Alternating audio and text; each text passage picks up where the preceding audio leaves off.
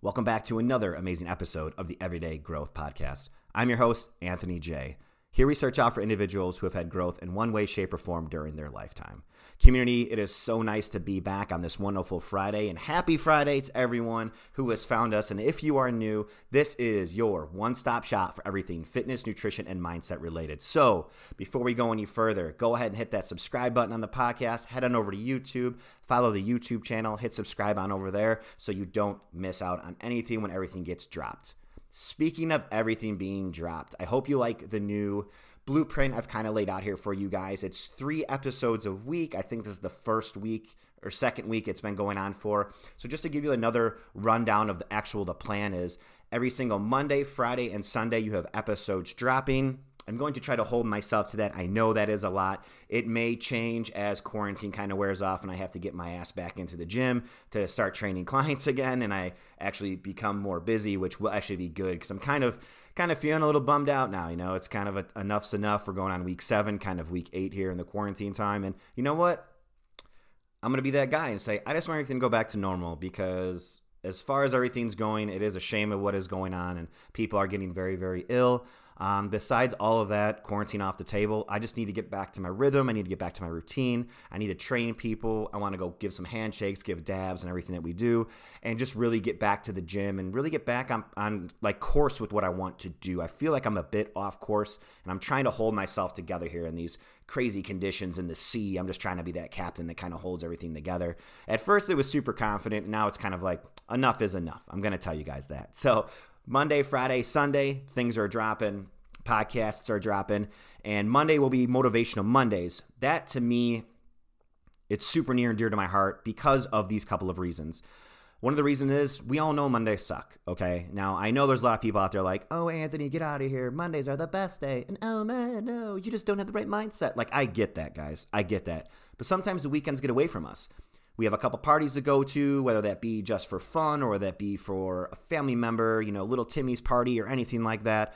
And or sometimes we just stretch ourselves super thin. We forget about planning Sunday night for our Monday for the rest of the week. So when that Monday does come, it kind of does suck. I get it. You fall behind. It's called life. And in this thing called life, anything can happen. So, you know, roll with the punches. Most of the times we have to roll with the punches. So that's why I say kind of Mondays do suck, all right? So Mondays is near and dear to my heart because I come on there and between 7 and like 12 minutes, I give to you what I would want to hear every single Monday morning. First thing you do is wake up in the morning, get yourself ready, toss on your headphones, toss on the podcast, toss on the YouTube channel, and listen to what I would want to hear in between my 2 ears to get myself going, to give me that swift kick in the ass to go tackle that Monday so that the rest of the week doesn't suck so fucking bad. And that is exactly what I'm doing on Mondays. Let's fast forward to Fridays. Fridays is the Everyday Growth Podcast. I will have a guest on. That guest will always be new. Whether they have been on a podcast or not, I will line up somebody to be a guest that I believe can bring this community impact. And let me tell you, I was just telling this to somebody else the other day. I believe that every single one of these podcasts, the people that I have on, the guests that I have on, bring so much impact. I'm sitting there like I can't take notes fast enough. Like I tried not to break eye contact, you know, just for the camera purposes and for my guests because I want to write things down so much.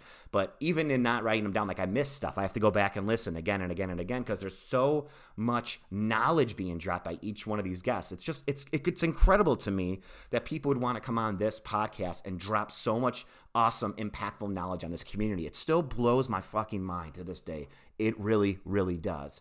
Then we go ahead and get on Sunday. Sunday is a super simple sit down over a hot coffee or a cold coffee or an energy drink, whatever you guys like. Wake up Sunday morning, grab that coffee, sit down with us because you can also hit the YouTube channel or hit the podcast. And I have guests on for Coffee Talk. And Coffee Talk is brand new for Sundays. And it's just a conversation between 2 people. Usually going forward, it's going to be kind of be a guest from the past. I will try to find someone that I have not been on before, but it kind of takes the podcast and the microphone out of it, and we just sit down and rap about life and kind of what's going on and how we start to plan out our Sundays to crush our Mondays. So if you see a little bit of like what's going on here, right? Like Friday is end of the week podcast drop with an awesome guest who's just going to crush it for you so you can take items, anything he or she says, 4 actionable items impactful, actionable items that you can use immediately for the weekend. Then on Sunday, you wake up, have a cup of coffee, and you get to hear how people that I know are planning out their Sundays to crush their week going in advance. And then on Mondays, you wake up and you have me crushing motivation for you first thing in the morning to give you that swift kick in the ass to get yourself motivated.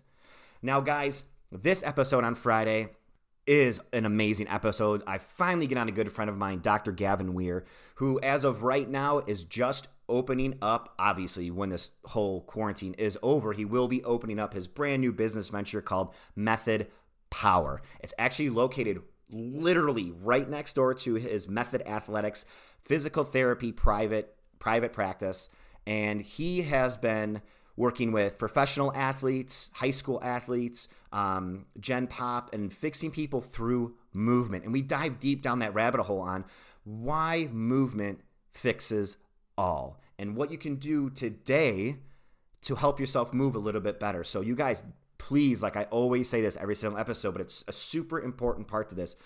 Grab your pen, grab some paper. If you're driving, I get it. If you're doing something else and you're at work and you're trying to listen to this and kind of cheat some time off work, I get it. But if you can, grab some paper, grab a pen, grab some paper, because you're going to want to write these things down. And there's so many good actionable items that Dr. Gavin Weir brings to the table. We talk all things programming, what's going on in life, where his journey has come from going down the path of becoming a physical therapist, and kind of how he's gotten there today. So let me tell you what an amazing episode. And like always, guys, I need to talk about our podcast sponsor. It is Ambition Threads Company. Go ahead and head over to ambitionthreadscompany.com. Go pick out some new stuff. As of today, when you guys are listening to this, the brand new hoodies are dropped, and they are complete fire. Complete fire.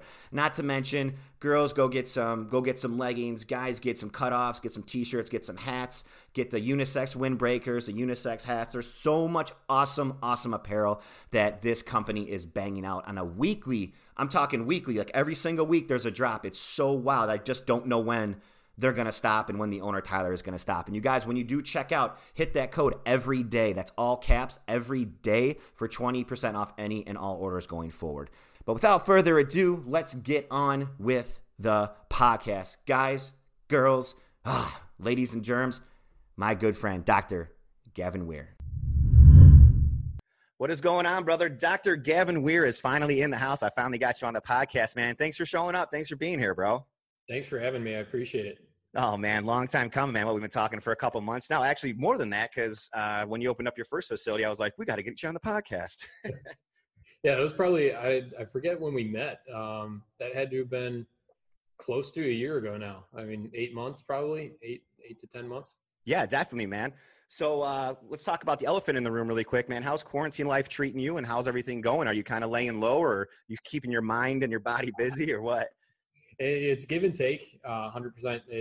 It's take it day by day. That's all it is. It's especially difficult having one business and then opening up another one next door, and having that second business be kind of a standard gym / training facility. It's a headache, but you just work with it. That's awesome, man. So community, I know Gavin's never been on once. Usually a lot of our guests come on once or twice, but Gavin, if you can just, Dr. Gavin Weir, I apologize. My first doctor on the show, by the way, so congratulations on that, man. Fake doctor, but we're good with that. Don't say that. You've done the work. It's true. If you would just like to kind of go a little bit of background on who Dr. Gavin Weir is to the community, that'd be great, man. Introduce yourself. Yeah. So I'm a doctor of physical therapy, as well as a certified strength and conditioning specialist. Now USAW Olympic weightlifting coach. What else do I have behind my name? At the end of the month, I'll have a sports nutrition certification, emergency response for the athlete certified, plenty of different things. But what it really comes down to is anything movement related or related to the athlete. That's what I try to specialize in. That's what my background is. Worked with pro athletes, continue to work with pro athletes, but my kind of passion lies within that youth athlete group. So high school athletes, and that's why I opened up my facility here in Frankfurt, Method Athletics. We opened up in October of 2019, been going strong through that whole time. Saw a need for a little bit more of like a traditional weight room, I guess you could say, for these high school athletes. that might not necessarily be looking for personal training. They just want a place to lift, as well as powerlifters, Olympic weightlifters. So in late February, early March, we started building out Method Power Gym next door. And then the whole COVID situation hit right smack in the middle of March when we were about a week away from opening. So we've been just sitting on that, making sure everything's perfect in that time period and getting ready to go on that. So two businesses right next door to each other, both shut down, but just working through. Hey, man, it'll be open soon enough. And it is beautiful. You guys, if you are not watching this on YouTube, you need to just click on it really quick and watch the first 5 minutes. Gavin is actually right in front of his black and white wall. He has beautiful black and white in both of his facilities, and everything's done super perfect, man. So I just want to congratulate you on that. It's one of those things where when you finally walk into a place and your jaw drops. I think, I don't know if you were going for the wow factor as much as the professional look, but dude, I think you've hit A to Z in what you were going for. And I'm always impressed every time I walk into your facilities. Thanks, man. I really appreciate that. It was a lot of work, blood, sweat, and tears, especially on my end with the build out sort of deal. But the goal really was just to show the attention to detail that I like to have. I think that's one thing that I want my athletes that I work with to have is an attention to detail. So if they walk into the facility and things are just kind of haphazardly thrown together and it looks like an 80s era Gold's Gym, then they're not going to have that same approach as when they walk into a facility. It's clean, it's put together, it looks disciplined, so they behave a little bit more disciplined. I think that's one thing from talking to other coaches in the area when it comes to strength coaching, personal training, what have you, is that they struggle with these age groups with making sure that these kids or young adults are approaching training with the right mentality. And I think just creating the environment of discipline and neat and in order and everything's in place helps them act out that way as well. So yeah, I do think we can dive into the mindset of that too. And like, you know, I'm all about mindset and how everything has to work off of that as being the base. Do you feel like you do kind of like you bring that to the table when people walk in? They're like, oh, okay, now it's serious. Like now these kids actually know what to do, how to act. And you actually don't have to say what you want when they come in. They should know after the first time, like, hey, this is what we're doing.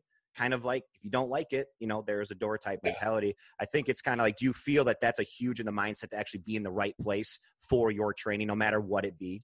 No, I agree 100%. I think we can always talk about that type of training should be used within a youth athlete, but even at the professional level, these athletes have a hard time getting within the right headspace. Like there are psychologists that work for these sports teams, particularly baseball teams, that help address these issues with the professional athletes. So it's a problem that occurs across the entire spectrum, and it's not only athletes, it's people as well. So I think mindset is a huge thing, being in the right environment. I think that's something that probably has hit home for a lot of people being at home outside of the gym too, is they might have access to the same equipment that they do at home that they do at a gym. They might have built out a home gym, but it's just not the same. And right. So environment is 100% a factor in training, and I think youth athletes just get impacted by it a little bit more than the rest of us do. But again, it's a problem across the whole spectrum. So that's why we don't do group training here. It's all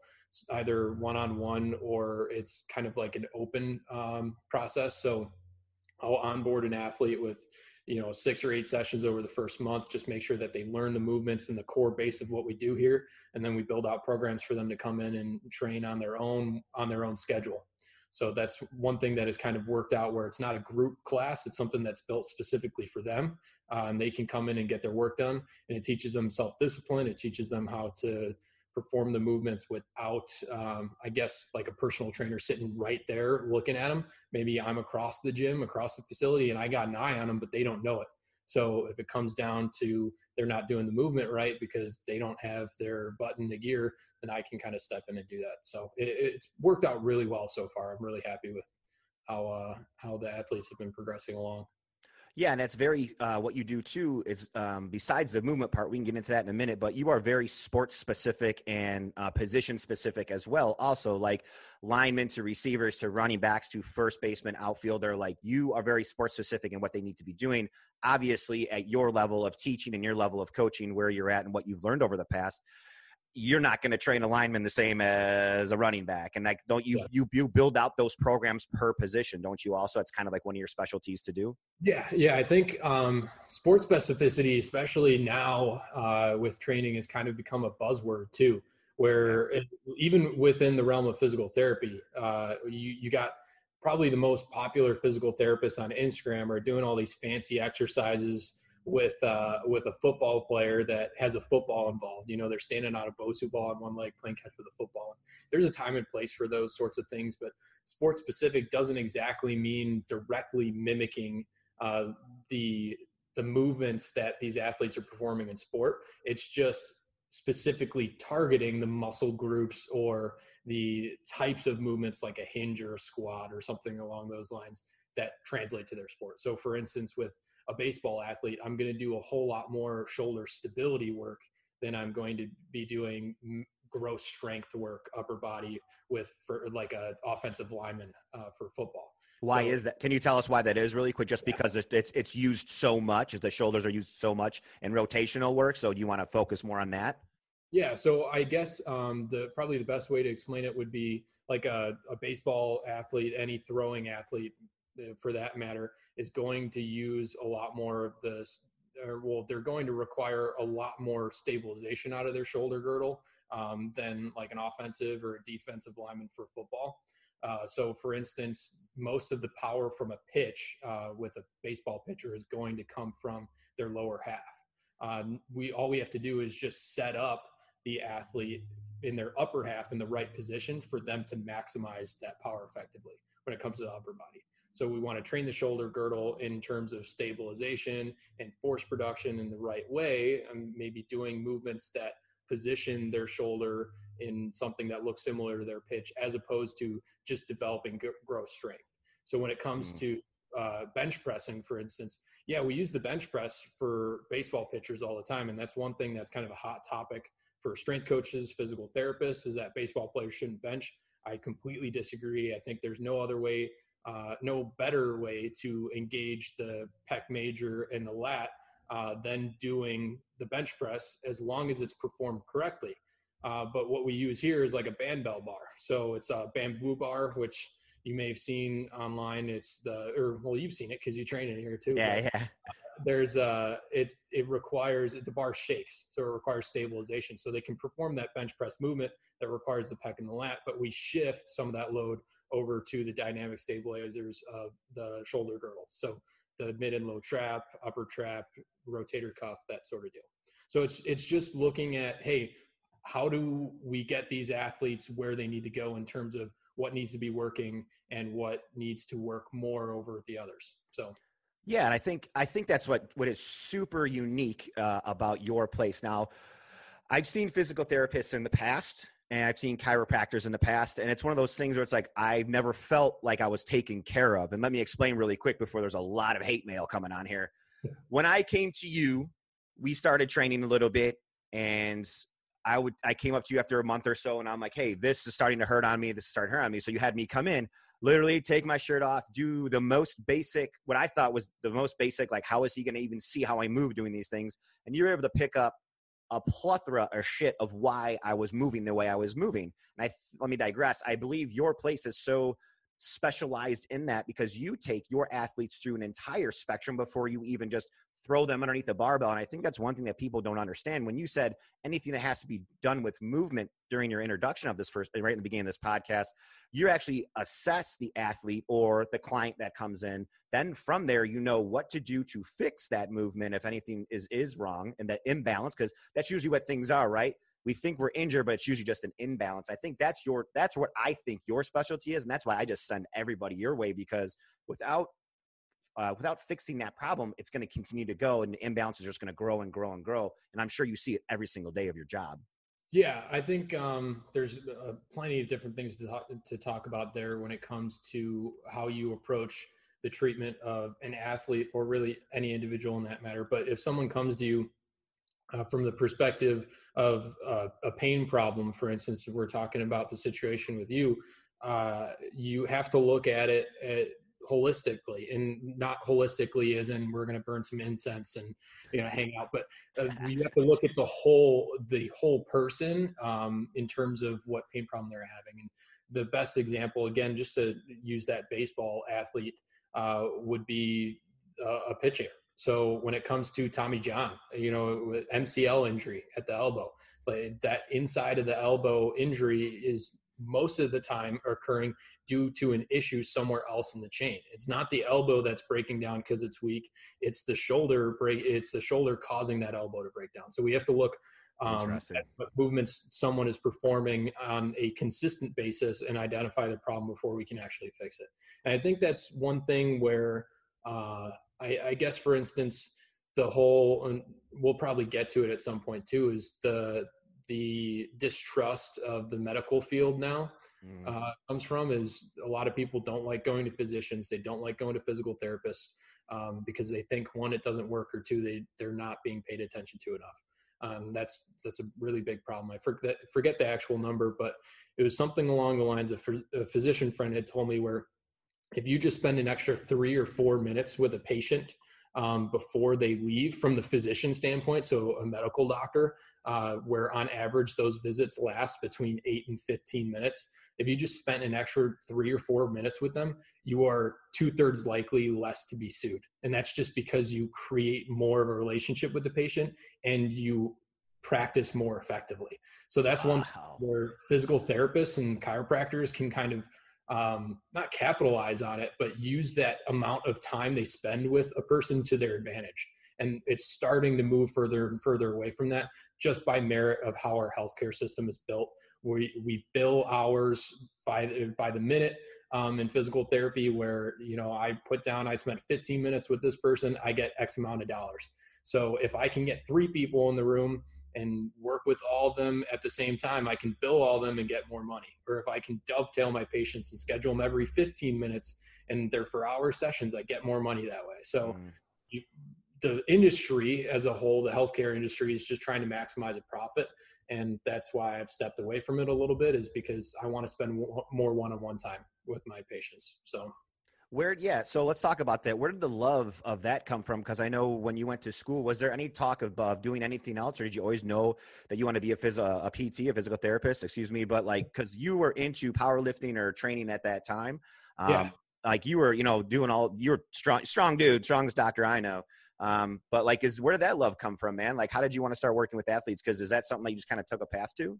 Yeah, no, that's a loaded question. Again, long answers to short questions, but where this all started, mainly, I think going back, you know, red hair, chubby kid in high school. So I was an easy target, so to speak. And when it came down to it, by the time of my freshman year, I was having panic attacks, anxiety attacks. I thought I was getting sick before I would go to school. I ended up missing 14 days. I think it was like the first or second quarter of my freshman year of high school, and primarily impacted by the social stress involved in it. So the one thing that kind of was my saving grace was exercise. I started off with P90X, just rocking that out, the beach stuff in my basement, and then went from there into lifting weights. So it took about a year before I had the confidence to walk into a gym. And even then that was nerve-wracking. And the love for finding some control over my life within that situation of exercising was fantastic. So I just grabbed onto that, and then from there just wanted to expand my education. So I'm just, when it comes down to it, a massive nerd, and I found something that I loved and I just ran with it. So looking at 10 plus years later now, and that's where I'm at. I was really just, what's the best way that I can keep learning about movement and exercise and become a master of it? And that's how I ended up here. That's awesome, man. I love that. I mean, it just goes to show everybody, like, you never really know, right? Like, I don't even know if we've ever talked at that before personally, even over a beer, but that's one of those things where you just never really know what you want to do. And so one thing kind of pushes you towards that, and congratulations on that, 'cause I think you're one of the best at what you do, my man. Yeah. Well, I think, I mean, everybody says it too. You walk into a gym, any commercial gym, and most of the time, the biggest guy there is also going to be the one that's most likely to help you if you walked up to him and said, hey man, I got to learn how to squat. He's going to jump all over that, probably because he came from a place where you were. It might have been 20, 30 years ago, but at one point in time, he was at where you were, and he's excited about the fact that, listen, here's another opportunity for me to pass this information along. So that's what I love so much about like the powerlifting community in specific, is they just love to teach and to learn. They're completely driven by that. And it provides a lot of opportunity for self-discipline and growth. And it's an absolute blast. So I'm that's just another piece of why I'm excited for next door to open, is to get back into that community, because I've been putting all my time in here. Yeah. So I'm looking forward to it.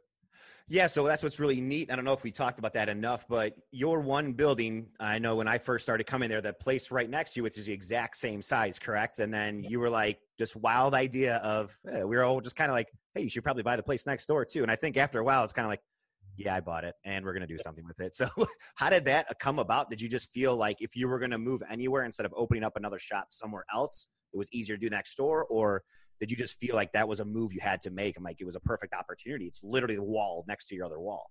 Yeah. Well, I mean, it's always been a dream of mine to own a gym. And when it came down to it, I think after I opened up the clinic, the private facility, Method Athletics, there were more and more of a demand was showing up. So I would interact with high school athletes that wanted to come and train within the facility. But when it came down to their budget, which for the most part is determined by their parents, it just didn't fit. And that's okay. You know, when it comes down to it, the services that you and I provide as physical therapists or personal trainers, they're luxury expenses. So I would meet these athletes that just wanted a place to train and a place to grow and to learn from, as well as met a ton of powerlifters in the area.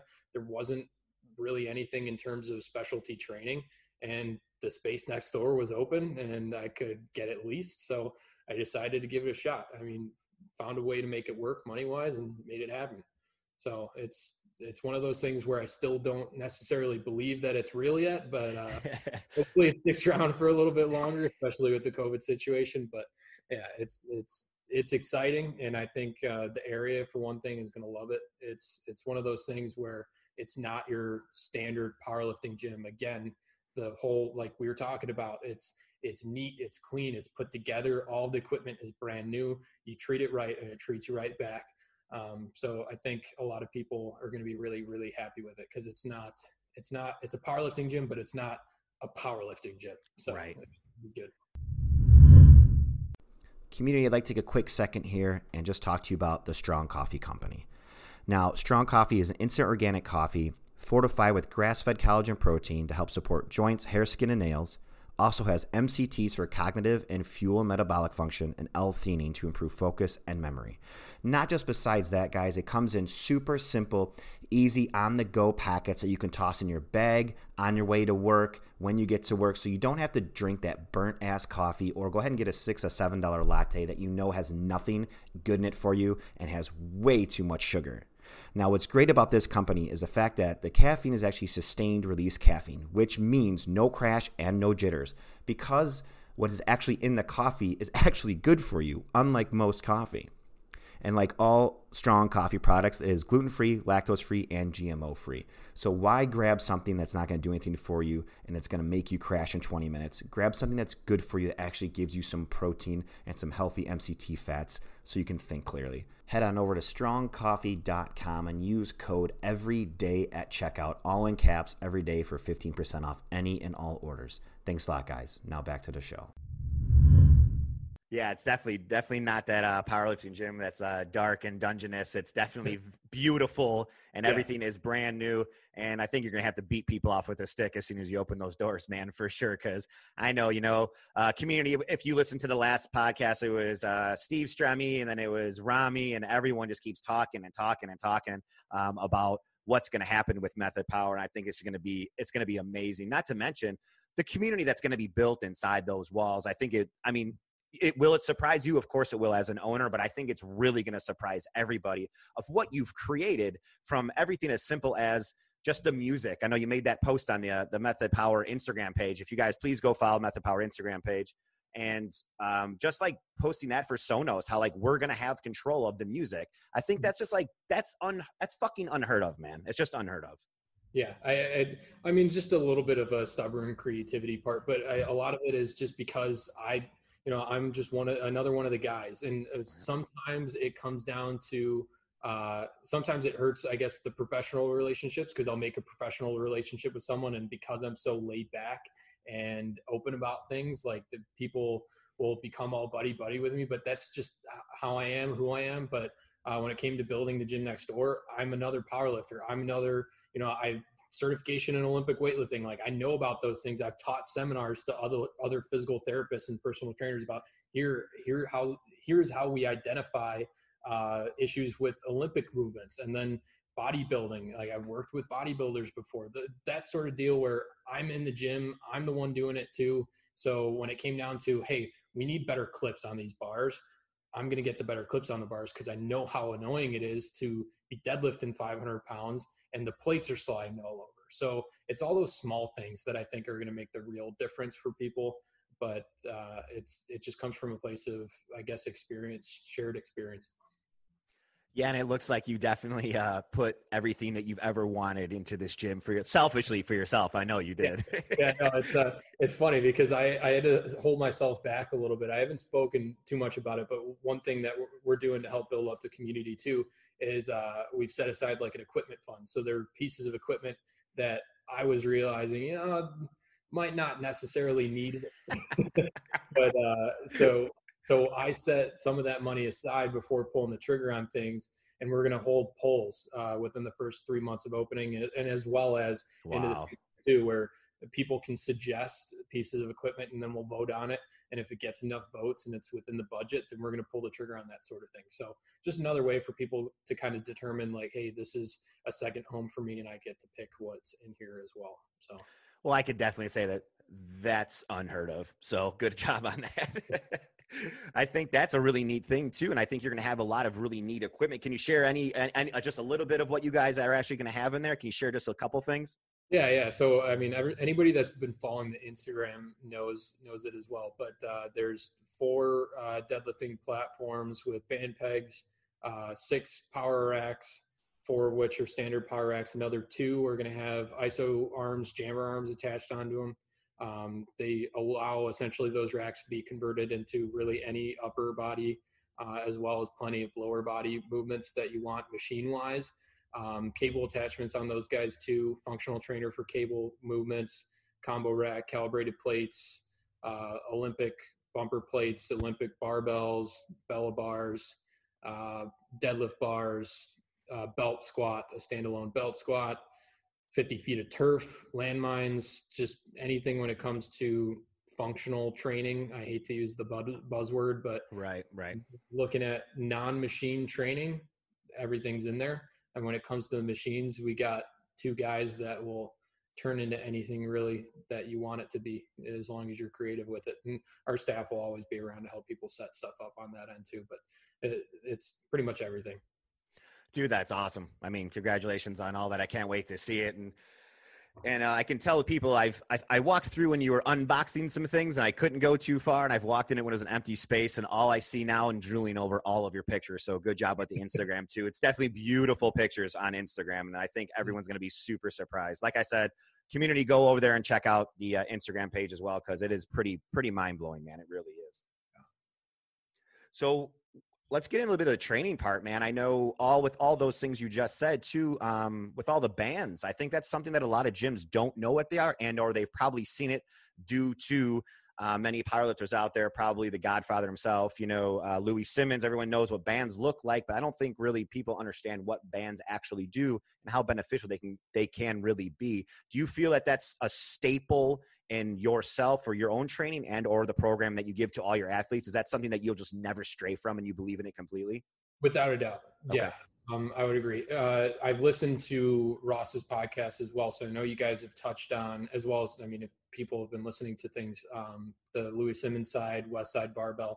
But what it comes down to is, and Westside has been one of the biggest groups alongside of Elite FTS to, I guess, perpetuate the knowledge regarding accommodating resistance is what I prefer to call it as, where the resistance on the barbell is changing throughout the range of motion of a movement. So you can do that with plenty of different training tools. You can do it with bands, you can do it with chains. I've seen people use like rip cords too. That's another thing that, oh man, I'm going to struggle with the name. That's terrible. But there's plenty of different ways that you can change the intensity of the movement throughout its range of motion. And that's why I love bands so much is one, they're easy to set up. When it comes to the chains, they're just a complete pain in the ass to get together. So the bands are really effective because you just slap them on, as long as you have the parts to it, like band pegs on a deadlift platform, right. Band pegs on your squat rack, you're good to go. And the bands are cheap and effective. So they're really easy way to use accommodating resistance. But accommodating resistance, all it does is it makes the movement harder where it is easiest, and it makes the movement easier where it is hardest. So for instance, with a deadlift, picking the weight up off the ground is generally the portion of the movement that's most difficult. So the weight is lighter because the tension on the band isn't there. And then as you get closer to the lockout of a deadlift, the weight is, or the resistance is increased, and it's easier at that portion of the range of motion of the movement. So what it allows an athlete to do is to train closer to 100% effort throughout the entire range of motion of the movement. So it, for one, requires athletes to increase their force output as they go through the range of motion, which is something that happens frequently during sport. For instance, with a sprint, you want to continuously drive through the wall, so to speak. If we're training athletes to sprint, it's often giving them that cue of there's a wall in front of you, and you need to push and continue to drive through it. So it kind of creates that wall for them there.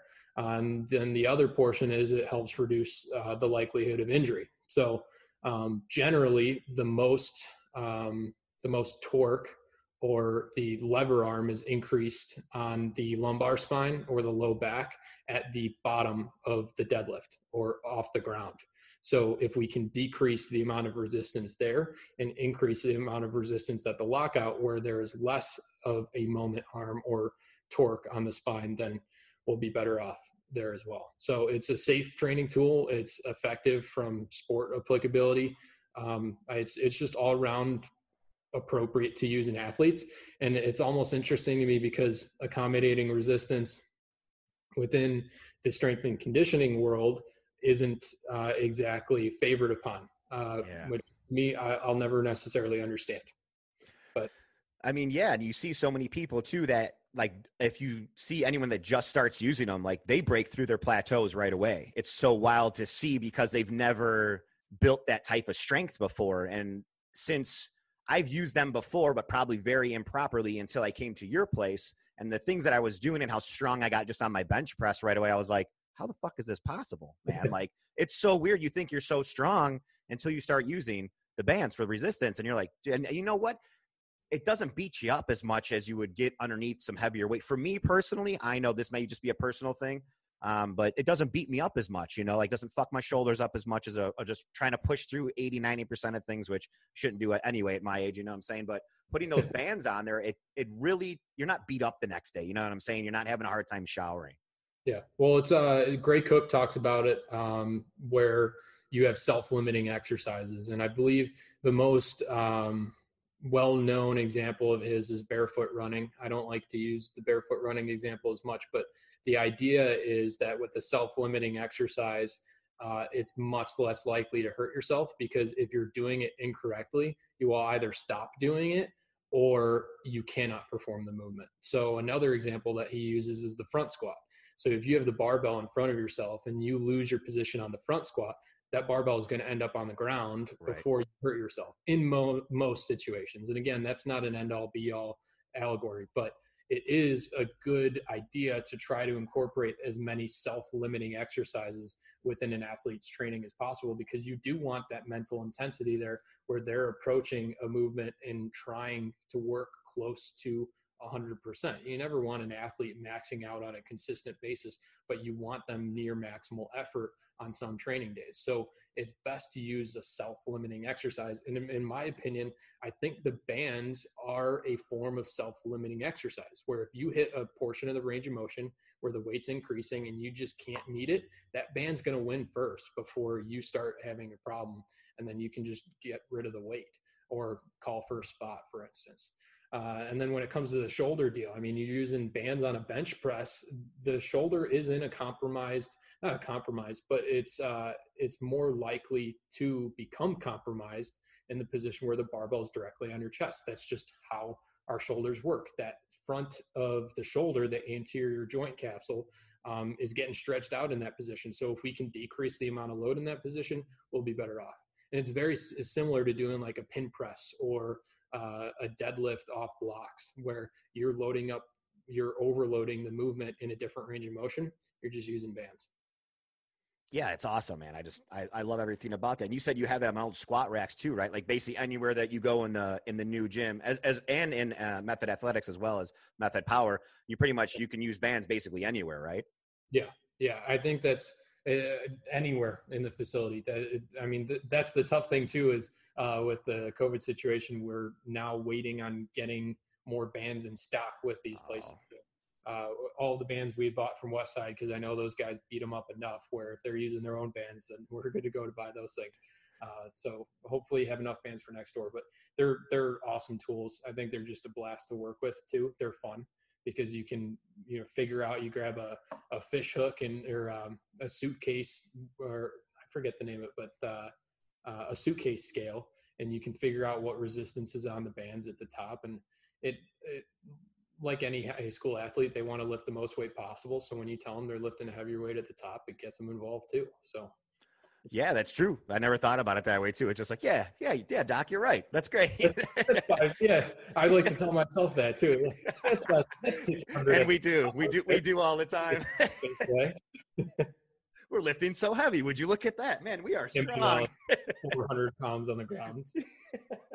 That's awesome. Where would one start with the bands too? Because I know there's different thicknesses of the bands, and it's just, is there actually an actual program that you can go through with the bands? Like, when do you scale up from a red to a black band and a black to a green band? Is there anything that like you need to do, if anyone's listening to this, to kind of go through those processes, or they just start with the red and kind of figure it out from there through the reps and ranges? I know that's a huge answer or a huge question, but.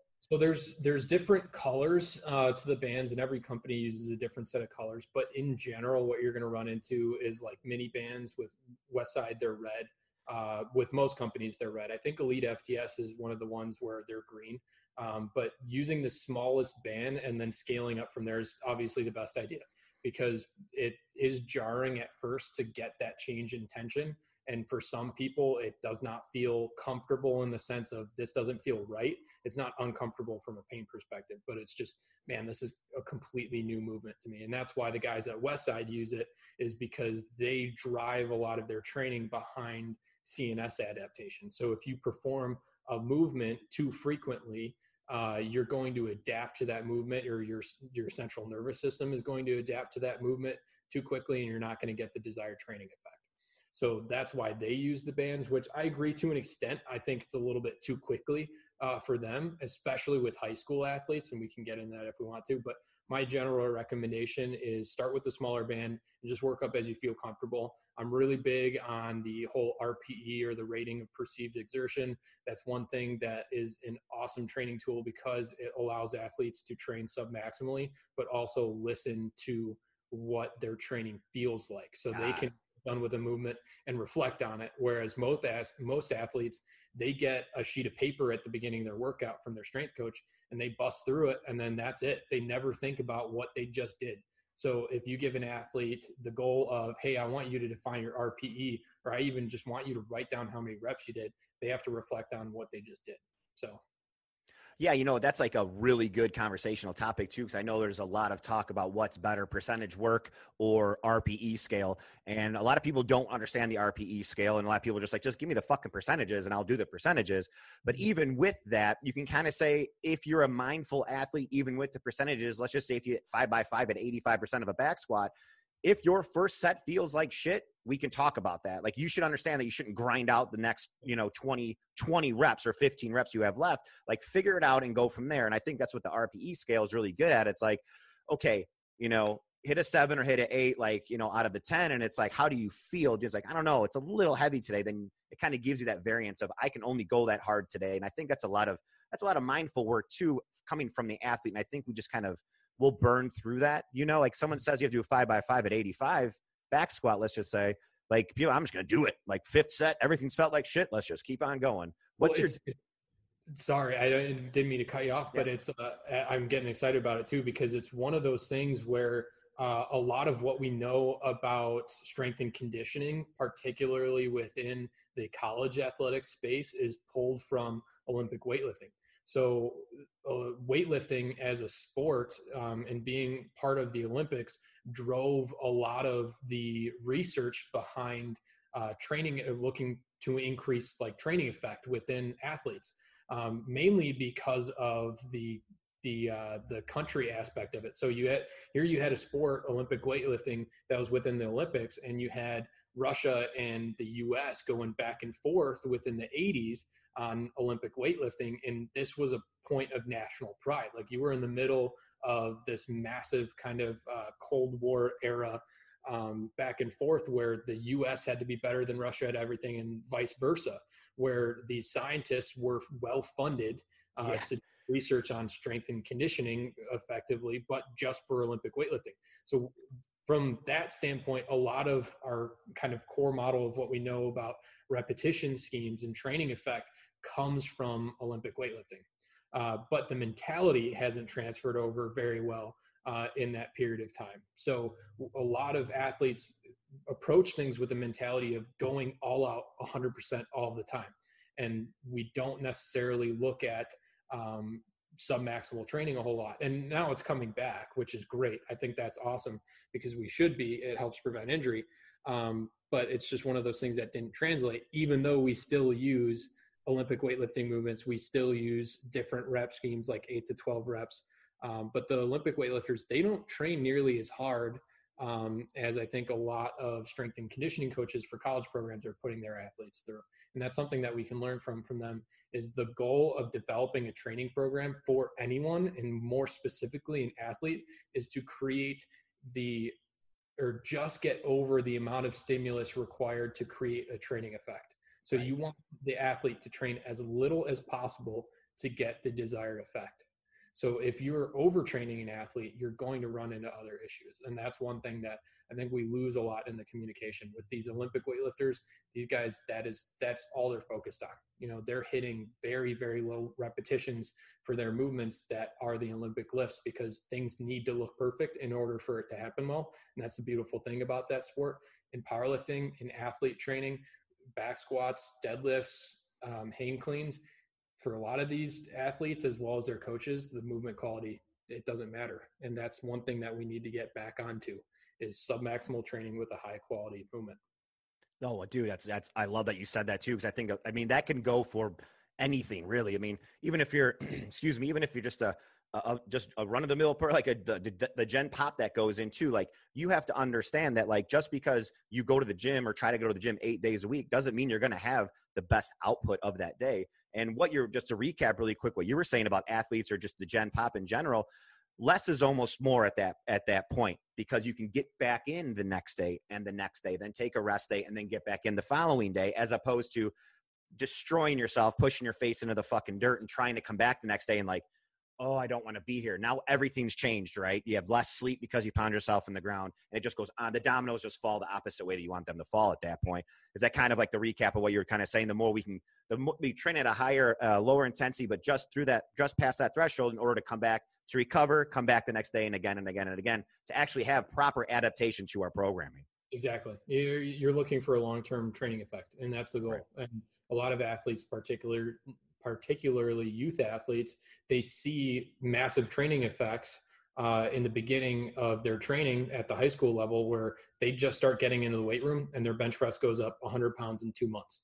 And that is not necessarily an increase in gross strength. They're just getting better at a skill. So you start bench pressing, you're going to get better at bench pressing. But at a certain point, all of that that training effect just from getting better at the skill starts to diminish, and you start running into less and less gains over time. And that can be have an effect on their psyche where they're still looking for that 10 pounds every week. But if we can communicate with an athlete effectively, hey, we're looking for 5 pounds every 2 weeks or every month, that still adds up to 60 to 100 pounds. That's insane. Over a year. And if we can do that 4 times, you got an athlete lifting a ton of weight, and that's going to transfer to their sport effectively. As long as that ton of weight looks good. That's the one thing is, yeah, I hear about high school athletes, and a lot of the time the high school athletes come in and they say, hey, I can squat 400 pounds. And we get them underneath the bar performing the movement correctly, and it's not even close to like 300. It's one of those things where it's not translated very well to these athletes, where we want movement quality over everything, because your sport is not to lift weights. Your sport is to play on the field. And if we got them lifting weights and that's contributing to either overuse injuries or setting their mechanics up for injury on the field, we now have an athlete that's not playing, and that's not the goal. My goal is to make you better, not get you off the field. And I don't care if you're the strongest guy sitting on the bench. I want you to be on the performing. Yes. But I mean, that's the beauty of what you do though. You know, it's like, that's exactly how it should be. And you see it for how long has it been? It's still going on today where, you know, when is it going to change? When is this type of thinking going to get into the high school weight room? I know there's probably no money for it or no budget for it, but at least if athletes can come to you, your facility, and your trainers that are in there and understand that the movement is wrong and this is how you do the movement, I think some things will open up in their head. Their mindset will be like, wait a minute, man, I've been doing this for how long the wrong way? Now I'm doing it the right way. My knees feel better. My hips, my ankles feel better. My mobility is better. I can now perform the movement the correct way. And holy shit, like just a mindset around that too is like, I'm doing it the right way, as opposed to, you know, that some of these younger athletes, when they're in the weight room, you know, they're not calling each other on depth, and or they don't care if they're on depth or not, because they can just say, I got a 400 pound back squat at 14 years old. It's like, you know, there is a play in there too, but it's like, when is that going to end, man? Like, I mean, I'm sick of it, because these kids at freshman, sophomore, junior, senior levels, they shouldn't be having fucking surgery, man. They're in high school. Yeah. I think it's just encouraging, like we were talking about before, encouraging that mentality around being disciplined. You know, there's all these high school sports, they love having that aggressive mentality of, we're going to get our work in and it's going to be awesome, and we're going to get done and we're going to be the best. And that's 100% what you can accomplish with a more toned down emotional aspect to it. So with my athletes in here, I am almost never yelling. I think I've probably yelled maybe once or twice when we were looking for like a PR just for the sake of hitting it, because we had it programmed and set up for that day and somebody was killing it, where I've just hollered from the back once, but it's never been a screaming in your ear, balls to the wall environment. Because if we can get an athlete to perform in an emotional state that isn't 100%, they're going to perform even better in an emotional state that is 100%. You need to be able to perform things controlled when you're not under pressure, so you can perform things controlled under pressure. That's why practice is a thing. You get out onto the field and you practice, because there isn't pressure of messing up nearly as much as when you're playing a game and you're in the state finals. There's a whole lot of pressure there. There's an emotional aspect for that athlete that they're dealing with that we don't want to replicate within the weight room. You need things to look good, and you need them to be in the right psyche in order to train effectively. I love it, man. I think more trainers, more coaches, more physical therapists, they need to, you know, get on top of that. Cause I think correct movement is less injuries. We all know that. And usually an imbalance could just be, you're not strong enough on this side or that side. And it's one of those things like kids and gen pop can't go 4, 5, 6, 7 years down the line moving the exact same way when something hurts. And I think you've done a great job of kind of trying to chisel away at that. And it sucks, because it's like, you have such a great facility, and I've never seen anything like your facility before. And it's like, damn it, man, we just need to like win that big ass lottery and put about 100 of these out in the US. You know what I'm saying? Well, I think, I agree that there's, and I've learned too from awesome mentors of mine. There's a company in Chicago that I worked with, Performance in Motion, while I was in school. It was my last rotation, and that's where a lot of kind of this mentality has come from. And then I built a bit more of the strength and conditioning side on top of it. So they were primarily physical therapists, but they had also done performance training things as well. So they were a big, big component of developing my professional outlook as well. So I can't thank them enough for that. And then they've pulled from other great companies as well. Exos is another big one down in the city, or not in the city, sorry. They have locations in Texas, Arizona, Florida. They work with Navy SEALs. They put out, I forget the exact numbers, but at least 80 plus athletes that are drafted in the NFL every year. Holy shit. They're working with those guys, prepping them from the combine. And they're not well known in the general community, but within the strength and conditioning world and sports training, they're really well known. And they've been doing a lot of really good work in the past several years to work on, those sorts of things, training outside of that traditional kind of 80s and 90s era, beat them up in the weight room sort of deal. And right. Then the other thing too that I wanted to comment on is movement quality is tops. Like 100%, we need movement to look good, but if you're training and you're training hard, things are going to break down a little bit, and that's okay too. It's always a set of criteria that you should be setting for an athlete where I wanted them to make sure that this, this, and this is happening, and that this, this, and this isn't happening. So there's always a neutral zone within what you're looking for. And if somebody's working hard enough, things are going to break down. So without a doubt, things don't always look perfect, but they should look darn near, or at least the athlete should be aware of what does look like perfect and working in that direction.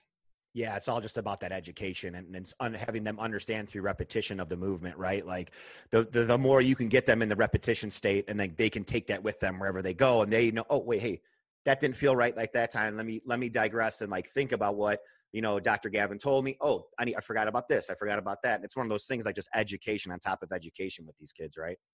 And a lot of it too is the training style changes just by merit of their age as well as their experience, where traditionally you look at the research, and if you want someone to develop gross strength or power, you want them operating within a certain rep range. So for instance, gross strength, you want them sitting between that 2 and 6 rep range, or above 90%, or at 9 RPE or 8 RPE, really whatever research you subscribe to in terms of what you want to follow. That is the hard and fast from a data and information perspective of that's where strength builds. But if you look at it in the grand scheme of things with a youth athlete, sometimes if you want to develop their gross strength, you should be performing higher repetitions, 8 to 15 repetitions, just by merit of creating practice for them. Because practice makes perfect. And if they get to practice first with a lighter load and make things look good, they'll understand how it's supposed to feel when they do get back to that 2 to 6 rep range. So sometimes it's like, man, I really need this guy to get just stronger and bigger, or I just need this athlete to be a little bit more explosive on their sprint.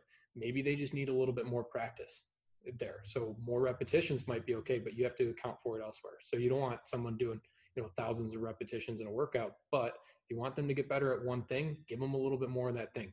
You want to get better at deadlifting, deadlift more. You want to get better at sprinting, sprint more. Yeah, I think there's another argument there too, where a lot of people are like, you don't have to keep doing the same movement to get stronger. Just do all the accessory work. It's like, well, if it's not getting any stronger, there's probably a reason. And that's probably because you're not moving correctly. And I think a lot of people take a step back and take some weight off a bar, and how it works. I mean, you see egos all the time, no matter male or female, from young to old, no, I'll just keep putting more weight on. It's like, no, it's coming. I can tell you the injury's coming. I can see it happening. The breakdown's going to happen, my guy. And just follow the money too. I think that's one thing where if you follow the trend within the past 5 years, you look at social media, Instagram has become huge.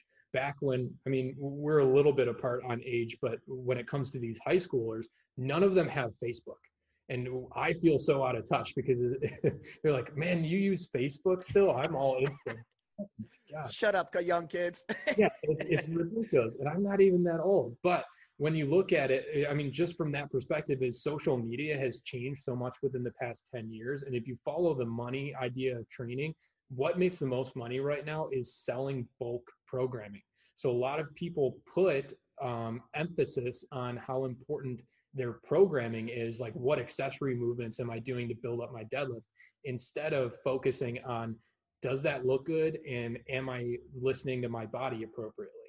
Because it makes more money to sell programs. I can't go online. If I have 1 million followers on Instagram, I can't sell them, hey, I'm going to look at all of your training videos and say, hey, that doesn't look right. Or I'm going to listen to you tell me about how you feel day to day on these workouts and modify what you're doing day to day. But what I can do is sell 1 million people each my templated workout. And that's why programming, in my opinion, this is just a theory of mine, has become so popular within the past, especially within the powerlifting community, within the past 5 years at minimum, because there's just more money in that. And so if these big figureheads within the industry start pushing that more, there's going to be more emphasis there. Yeah, definitely. And I think, like, playing devil's advocate, people are like, well, I don't know, man, I bought programming and it jumped up on my lifts by 50, 60, 70 pounds. It's like, because you actually stuck to something for 8 to 12 weeks. That's probably why. But that's a great point too, because I just had this conversation too with one of a trainer that I know, and he was like, how many clients you got now? And I'm like, what do you mean? I have a couple more than the last time I talked to you a couple months ago. And he's like, well, what happens if you do this or do that? It's like, listen, man, like, you know me. Like, if I get too many clients, I don't want to work with 50 people. I want to work with a small group of people so I can individualize and talk to them through fitness, through nutrition, and through mindset. The bigger that I get, the more people that I get, 50 to 100, it'll be lost in the mix, and I'll be giving everyone the same advice. And you know, and I know that doesn't work. And if you want something done correctly, it has to really be individualized and or strength or sports specific. Once again, those cliche words, but that's kind of like exactly what you're saying, right? Like, you can't give 100% focus to 1 million people. You know what I'm saying? You have to give it to this group of people. Mm, I agree completely. Right. And it has to be that way, man. Yeah. It's just merit of the same thing. Like we were talking about with physical therapy and healthcare, it's become a volume game. Yeah. And it's a shame, man. It really is. Yeah, that's just been my business approach as well as personally, is if I put my best foot forward with everyone and put in the time, then they're going to talk to more people and they're going to talk to more people. And that will be my lifeblood, as opposed to just looking for volume. And so far it's paid off well. It's not one of those things where it's the business is rolling in money hand over fist, but I've created a small community of people that are engaged. I am proud enough to call some of my patients and plenty of my clients, particularly the professional guys, my friends, you know, because a lot of the pro athletes that I'm working with in here are around my age, and we can connect on those things. And we spend enough time together in the one-on-one capacity that, you know, I can call them a friend. So I think that's one thing that especially physicians now too need to spend a little bit more time with. I can't tell you enough how many times, and physical therapists too, where a patient has come to me either from a physician or from another physical therapist, which is even more disappointing, and have told me that they felt like they were abandoned, or they came in and they had a script for bicep tendonitis, and it's not anything close to bicep tendonitis. What causes that though? Like, what was that? Just because they're on the clock type thing and they just want to rifle through people? I mean, something like that, when it comes in, and you can diagnose it in 5 minutes, let's just say 15 minutes on the high end. It's like, they didn't tell you this and they didn't tell you that, and how does this feel? And you're like scratching your head, like, that took me less than an hour to figure out that, and you came in here, how long have you been going to, like, what's the reason behind that? Is that just a money thing, or? I think there's plenty of different reasons. Yeah. I think a lot of it too, from the physician standpoint, one, that's not their rodeo. Like, you get good at what you do, and I don't cut people open on a daily basis. I don't prescribe medications. I don't provide medical diagnoses. So when someone comes into me and they say, hey, my doc said this is bicep tendonitis, is it bicep tendonitis? I can't say, yeah, it is, or no, it isn't for sure, because I'm not a medical doctor, I'm a physical therapist. But what I can say is, this is what is impacting your pain problem, and this is how we're going to fix it. I have a suspicion that it is rotator cuff tendonitis over bicep tendonitis, but because I'm not a physician, I can't do that. So from a physician standpoint, a lot of it is, it's just not their rodeo, and it's better off for them to write a script to physical therapy and just get them out of the office to the right person. And I applaud them for that, because a lot of physicians don't, where you'll go in, and I'll caution anybody listening too, if you ever go to a physician with a pain problem and they immediately are recommending surgery or injections, and they don't send you to a physical therapist prior to, run the opposite way 100%. It is absolutely ridiculous and borderline unethical in most situations to do that, because it's much better to at least try something that's non-invasive, where I'm not taking medication, cortisone, and injecting it into your joint or performing surgery. It's much better to try physical therapy first and see if it'll work than to just start off with the invasive stuff. So that's one recommendation on that end. And I've had patients that have come in where they've been, I got 3 cortisone injections before they even recommended me to physical therapy. And that's unethical, in my opinion. It just doesn't make any sense, even from a common sense standpoint. But that just has to come back to a money thing, man, because they just keep coming back. Oh, you come back in 3-6 months, come back in 3-6 months. Just like training, you're going to get used to that, right? Like, you'll eventually be like, it's not working anymore. And like, oh, well, we have to up your ante of this script, or here's a new script to take on top of it. It's like, now look at the problems that we're going to have. Not to mention, these things have, massive side effects at the end, not just with your own mindset, but I mean, like, they could have physical things too. So I think, thank you for telling the community, like, you have to always look go talk to someone else. A conversation isn't going to cost you anything, or at least it fucking shouldn't cost you anything, at least it shouldn't, if it does go somewhere else, But it's like you said, there is without a doubt a money driven emphasis on some of these things, but there also is the perspective of, from the physical therapist side, where these physicians might have referred a patient that has a certain pain problem to a physical therapist consistently, and the physical therapist has never been able to fix it. And in the physician's mindpoint, it's, I sent that person to physical therapy and it didn't work, so we have to do this. And say, hey, I've done that 8 times with a patient. I'm just going to start injecting them every time they come in, because I'm going to say, well, here we go again. I'm going to send them to a physical therapist and they're going to come back still in the same problem. So let's just skip that 6 or 8 weeks of the issue and go right to it. When in reality, it was the lack of either knowledge base or time or context of the physical therapy clinic to perform the result to make these people better. So for instance, I guess one example, I had a patient come in that had been to a physical therapist, had done 5 or 6 weeks of physical therapy, had a torn labrum in their hip, and they had surgery scheduled, and they were going to be out of work for 8 months.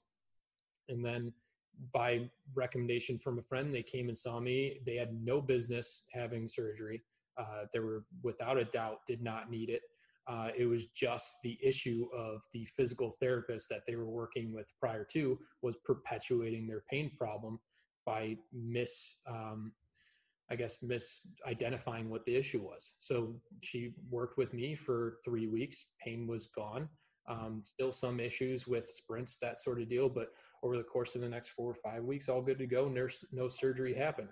So sometimes these physicians, they just see, hey, thumbs up or thumbs down on physical therapy, instead of asking, was that physical therapy high quality? And from the same standpoint with physical therapists too, I think we need to start holding each other more accountable. All healthcare practitioners. There's a movement now where, well, it's probably died down with the COVID situation, but a lot of physicians are saying that we need to start holding other healthcare practitioners more accountable for poor care, because we're the only ones that recognize that poor care. So someone off the street or a patient isn't going to be able to have a visit with a physician or a physical therapist and realize that was bad, because they don't know. And it's like, if I call a plumber into my house and the plumber tells me something's wrong with my toilet and I don't know anything about the toilet, I'm going to say, yeah, fix it, go ahead. And I'm not going to know if it was good or bad. So yeah. Yeah. So do you see is that a troublesome thing for you in your business too? Like, do you see a lot of people that come in and they're just kind of like, I don't think that this is a movement thing. I think this might be a surgery thing. Are you like, no, but you can only say so much, right? You can't be like, I guarantee, because obviously you can't say that, but is it, do you find it hard to, when people come in, they're like, I just don't get this type of voodoo that you do? Yeah, you know, there's always, and that a lot of that comes from experience, but there are clinical prediction rules too. So there's research out there that identifies, hey, if, for instance, Ottawa ankle rules. If an athlete has an injury, like they roll their ankle on a court and they have pain at their medial or lateral malleoli, or they can't bear weight on and walk on that leg, then they have to, or they should go get x-rays. So there are rules like that that are set up for us where we can learn about them and know, hey, if a patient comes in and they're presenting this way, we can say, you know, the research has said that we might have to have surgery on this, or we can just talk about from our anecdotal experience as well, as long as we're being honest with the patient. And that's the biggest thing that I go with is I'm going to have an upfront conversation. I'm going to tell them, listen, I can't guarantee results, but in general, this is what I've seen in the past. And this is what we're going to go with planning forward, and provide options to patients. I think that's the biggest thing too, is I've had patients that have gone into surgeons and the surgeon said, no, this is the worst thing I've ever seen. We need to do surgery next week. Instead of providing information to the patient, they just say, this is what has to happen. Oh. And that's, my recommendation to anybody listening is ask questions. I mean, they are there working for you. So stop them from leaving the door and say, hey, no, hold up a second, doc. Like, we got to slow down and you have to explain what the actual problem is to me, and then learn about those things too. So if they say, hey, this is issue, go learn about it. You know, don't become an armchair physician where you're like, well, it's this, this, and that, but try to learn a little bit more about what's going on, because then that way, when you get a second opinion, you're a little bit more informed. So it's one of those things where I think it's just the culture of healthcare has created, is created an issue with asking questions and becoming informed, where it needs to be a little bit more of educating the patient and connecting with them, as opposed to just treating what's sitting in front of you. I love it, man. I think that's definitely a great way to look at it. And I think you have a great business that is doing that and putting that forward of everything, and not really suggesting the other side, or not suggesting the other side at all. And just getting stronger in general could be, you know, the baseline for a lot of people to cure a lot of different things through movement and imbalances, man. And I think you really have opened up the doors to something that could, I hope, just spread like wildfire throughout the your community and your space. Yeah. Like you said, I think people just generally need, not generally, but there's plenty of athletes that walk through the door and they just need to get a little bit stronger. You know, they have all this mobility, particularly youth, female athletes. They really get the shit end of the stick when it comes to how mobile they are. And then they don't have the right resources to become stable within that mobility. So there's very common saying, stability within mobility. If, in my opinion, and a lot of physical therapists, especially in the area, are very focused on mobility and stretching and getting mobile, and that's why you're hurting. I think it's the exact opposite. I think you need to generate your stability within the mobility that you do have in order to stay healthy, as opposed to focusing on having all the mobility in the world and not focusing on your stability. So I don't care if someone's stiff everywhere, just as long as they're stable where they are, and then we can work on the mobility afterwards. But stability within the mobility that they do have is the priority before increasing mobility. 100%. That's awesome, man. Hey, so we're coming up to the top of the hour, and/or we are in it. And you know what I like to do here, I like to throw my guests into the wildfire here. So 3 actionable items that you can give our community right now they can use as soon as we get off this podcast. But I'm going to hold you to just 3 fitness things that they can do straight out of here. All right, so 3 fitness. And you can't say, come join Method Power. You can't say that. That would be such a great, well, unfortunately, you can't do that right now. It's closed down. But I think 3 things would be, 1, learn, like get off just in and fact check me. You know, if I was saying things, go research that, you know, come up with an argument for it or against it and have a conversation with somebody about it. Just keep learning. The second one would be develop a plan. So identify what you're going to learn. Mm-hmm. Maybe that would be first. But have a plan of action for what you're going to be doing over the next couple weeks when you get back into the gym. Have a plan for when you get back in and actualize on that plan. And then, I don't know what the third one would be. really putting me on the spot here. But yeah, I think the third one would be to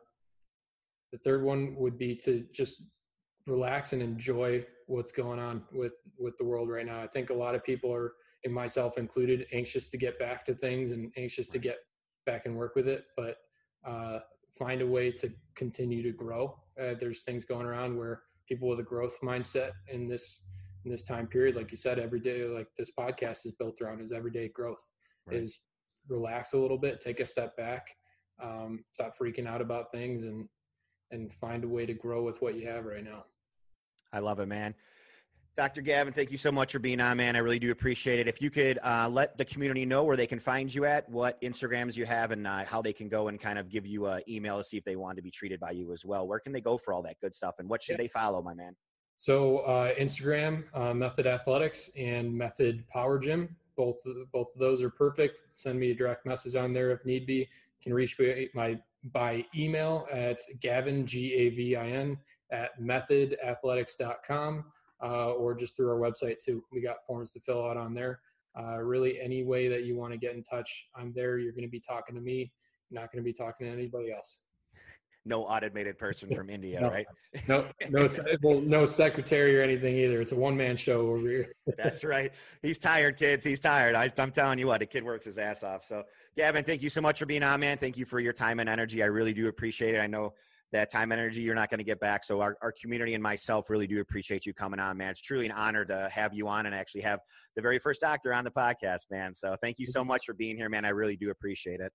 Appreciate it as well. All right, guys, go follow Dr. Gavin and Method Athletics and Method Power, guys. Till next time, peace and love. There you have it, community. Another amazing episode. How awesome were those actionable items that Dr. Gavin Weir gave us? Number one, he said, keep on learning. Just keep learning. Fact check him. Fact check what's going on in the world today. Fact check your programming. Everything that has to do with your health, your fitness, nutrition, your mindset. Read up on it. Don't ever stop learning. The second thing he said is develop a plan and have a plan of action. No matter where you're going, no matter what your goals are, have a plan. Attack that plan. Stick to it. Attack it. You'll get to your goal faster that way than just kind of go through things haphazardly. And his third thing he said, which is awesome for the mindset of today, with whatever's going on in the world today, whatever you guys are going through your adversities, remember to stay calm. Take a deep breath and stay calm. Continue to grow through this time. This really isn't a time just to sit back and not do anything and let the woes of the world come crashing down on you. We're better than that in this community. Stay calm and continue to grow. Like always, guys, thank you for listening to this episode, and I hope you enjoyed the show. But before you go, I do have one more favor to ask of you. Please subscribe to the podcast and share it with a friend. This is how we're able to grow and educate more and more people each and every day. Also, take a second and take a screenshot and tag myself, Everyday Anthony J, on your Instagram page, and or tag Dr. Gavin Weir at Method Power Gym or Method Athletics. Let us know what your favorite part was so we can show you some love right back. And also do me a huge favor and head on over to YouTube. Go ahead and hit the subscribe button to that as well. It's a brand new channel with just a podcast on it for right now. But going into the future, we'll have nutrition, fitness, and mindset related videos and some things here and there for working out and things you should and shouldn't be doing. So eventually I'll be vlogging on that. But for right now, it's just the podcast. But guys, thank you so much for your time and your energy. It means the world to me that you lend me your ear for the last hour or so and listen to what Dr. Gavin Weir and myself were talking about. I really am truly grateful, and it almost brings a tear to my eye every single time I talk about it. People listening to what we have to say over in 6 countries now is just completely mind-blowing. I couldn't thank you guys enough. You are truly, truly the best community, and it's only going to get better from here on out. Please have an amazing and wonderful day. And until next time, peace and love.